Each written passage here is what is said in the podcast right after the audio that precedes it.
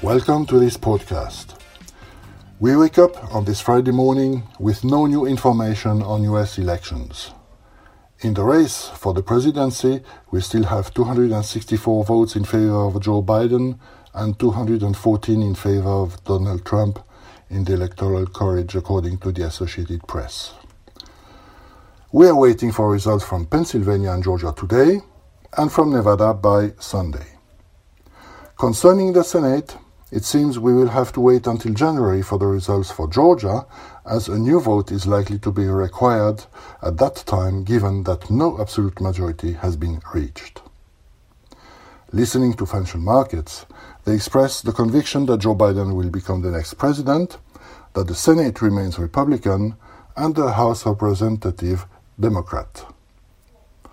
More precisely, these outcomes transpire from the strong rise in equities, the decline in bond yields, and that in the dollar. Gold, as a result, has risen by four percent to trade just below one thousand nine hundred fifty dollars.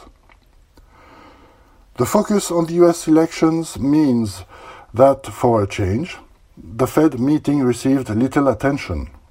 It's true that no new decisions were expected. What we retain is the fact that the Federal Reserve emphasizes the need for more fiscal measures and probably more monetary policy support as infection rates keep rising. Yesterday, the U S became the first country where more than one hundred thousand new daily cases are declared. In coming weeks, we are likely to hear a lot about downgrades to global economic forecasts for coming months. Finally, before the weekend starts, investors will want to discover the latest employment figures for the U S. They will be released at two thirty p.m. this, and uh, that's at Paris time. Thank you for your attention.